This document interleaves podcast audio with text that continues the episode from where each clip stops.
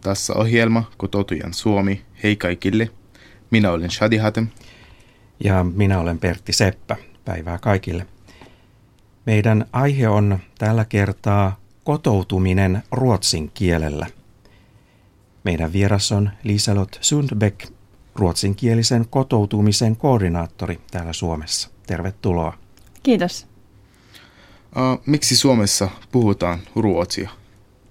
Suomessa puhutaan ruotsia sen takia, että meillä on vahvat yhteydet muihin Pohjoismaihin ja täällä on tosi kauan sitten muuttanut ihmisiä Ruotsista tänne Suomeen, jotka asuvat lähinnä rannikkoseudulla. Ja se on tosi vahva osa Suomen identiteettiä, että meillä on kaksi kansalliskieltä. Uh, onko ruotsi vielä tärkeä kieli Suomessa? Ruotsi on vielä tärkeä kieli Suomessa.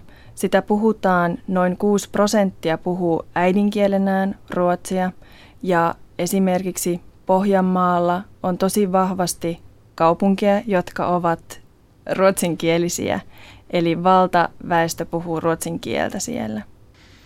Uh, mutta suomen kieli on tärkeämpi.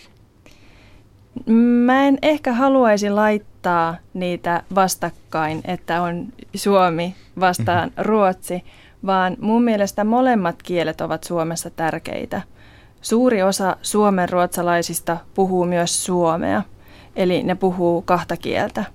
Ah, miksi suomen kieli ei ole yhtä tärkeä Ruotsissa kuin ruotsin kieli Suomessa?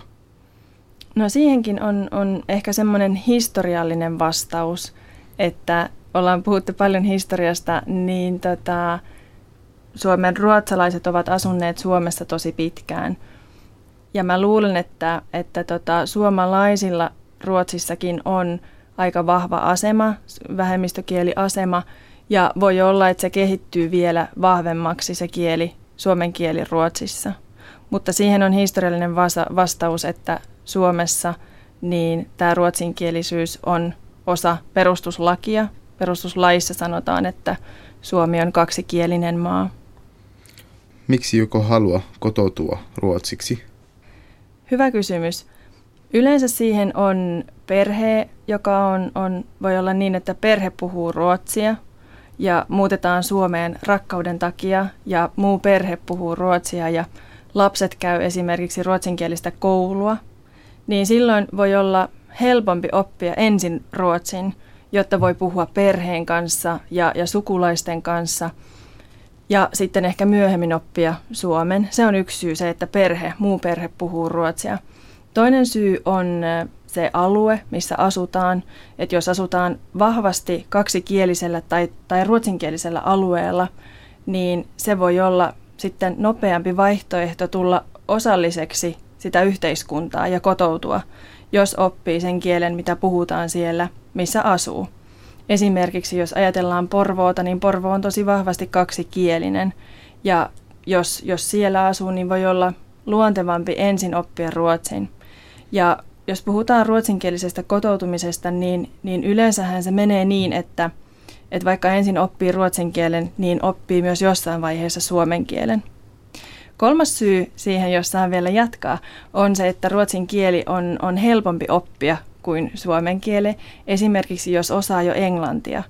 Tai jos oma äidinkieli on vaikka saksa, niin se kuuluu siihen samaan kieliperheeseen ja on sillä tavalla nopeampi ja silloin se kotoutumisvaihekin voi olla nopeampi. Silloin pääsee ehkä opiskelemaan nopeammin, pääsee ehkä työelämään nopeammin, jos, jos osaa ruotsin ja oppii sen nopeammin. Niin, Liiselot Sundbeck, tiedätkö kuinka moni on kotoutunut ruotsin kielellä Suomeen? No, kotoutuminen ruotsin kielellä Suomessa on tapahtunut lähinnä Pohjanmaalla. Ja tota, jos katsotaan tätä Etelä-Suomea, niin tässä Helsingin, Helsingissä on ollut vuodesta 2013 ruotsinkielinen kotoutumiskoulutus. Eli se hirveästi riippuu siitä, että millä alueella ollaan. Ja tota, lukuja on tosi vaikea sanoa, koska tutkimusta ei ole hirveästi tehty, eli näitä tietoja ei, ei ole kerätty oppilaitoksilta. Sellaista kartoitusta tehdään parhaillaan, että kerätään aikuisten kotoutumiskoulutuksen osalta tietoa. Ja arvioitko, että ruotsiksi kotoutujia on eniten Pohjanmaalla? Niitä on eniten Pohjanmaalla. Siellä on, on tota kotoutumiskoulutuksen tarjonta on paljon, paljon suurempi siellä. Jos on ruotsinkielisessä kotoutumiskoulutuksessa, tautuuko opi myös suomia? Se riippuu siitä, että kuka järjestää sen koulutuksen. Jos se on TE-toimiston kautta järjestetty koulutus, niin silloin yleensä kyllä opetellaan myös suomen kieltä. Joissakin koulutuksissa se on vapaaehtoista, eli voi valita, että opiskeleeko enemmän ruotsia vai ottaako osan myös suomea siinä. Ja olen äh, suomenkielisessä kotoutumiskoulutuksessa. Tautuuko minun opia ruotsia? Se riippuu myös siitä, että kuka sen järjestää. Ja tota, yleensä se on vapaaehtoista, jos ajatellaan tätä ensi, ensimmäisen vaiheen kotoutumiskoulutusta. Että sitten jos siirtyy johonkin vaikka siihen Valmaan, joka on valmentava ää, koulutus, niin esimerkiksi Porvoossa niin tota, voi myös opiskella sitten ruotsia osana sitä koulutusta. Mutta yleensä se on kyllä vapaaehtoista se, että oppiiko ruotsia siinä vaiheessa vai ei. Ei kun englanti oli Suomessa tärkeämpi kuin ruotsi, esimerkiksi kun hakija tuota? Englanti on myös tärkeä kieli, mutta tota, mä ajattelen taas sitä niin kuin pohjoismaista yhteistyötä ja sitä, että me ollaan vahvasti osa poh- muita pohjoismaita ja, ja sitä, että meillä on täällä kuitenkin paljon ihmisiä. Meillä on noin 35 000 ihmistä Helsingissä, jotka puhuu äidinkielenään ruotsia. Eli sillä tavalla mun mielestä se, se ruotsin kieli on tosi tärkeä ja, ja toivottavasti voisi oppia myös sen englannin. Eli sekä ruotsin että englannin, koska ne on aika lähekkäisiä kieliä, että sitten on, on helpompi oppia.